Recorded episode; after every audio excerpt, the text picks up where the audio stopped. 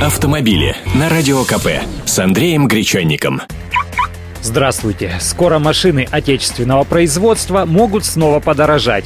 Причина – изменения условий утилизации. Если вы помните, Россия с 1 сентября 2012 года ввела утилизационный сбор на все ввозимые в страну и произведенные на российской территории транспортные средства. И сейчас он в обязательном порядке уплачивается при импорте как новых, так и подержанных машин.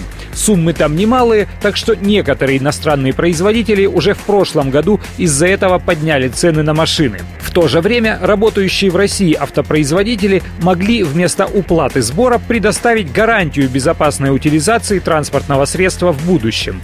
На деле это договор с каким-нибудь предприятием, занимающимся сбором вторсырья и утилизацией отходов. И все. Фактически никто никакой автохлам ежу, понятно, не утилизирует. Да и механизма такого нет. Ну вот, предположим, и сдохла у вас старая машинешка. Ведь понятно, что сделаете. Документы и номера отнесете в ГАИ, чтобы с регистрации снять и налог не платить, а железо бросите ржаветь в гаражах или возле оврага. В лучшем случае на запчасти продадите.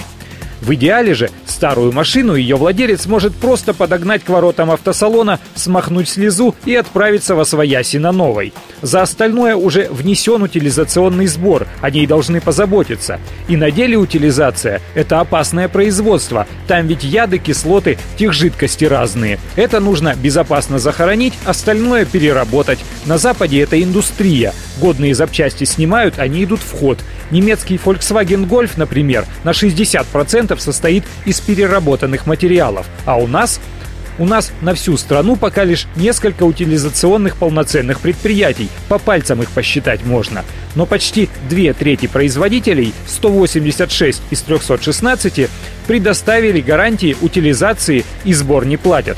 Теперь, как сообщил глава Минэкономразвития России Андрей Белоусов, этот механизм упразднят – что введут взамен, правда, пока еще неизвестно. Но если обяжут их платить, то будьте уверены, этот утилизационный сбор тут же внесут в стоимость новых автомобилей. А это в среднем тысяч 10-20 на каждые четыре колеса.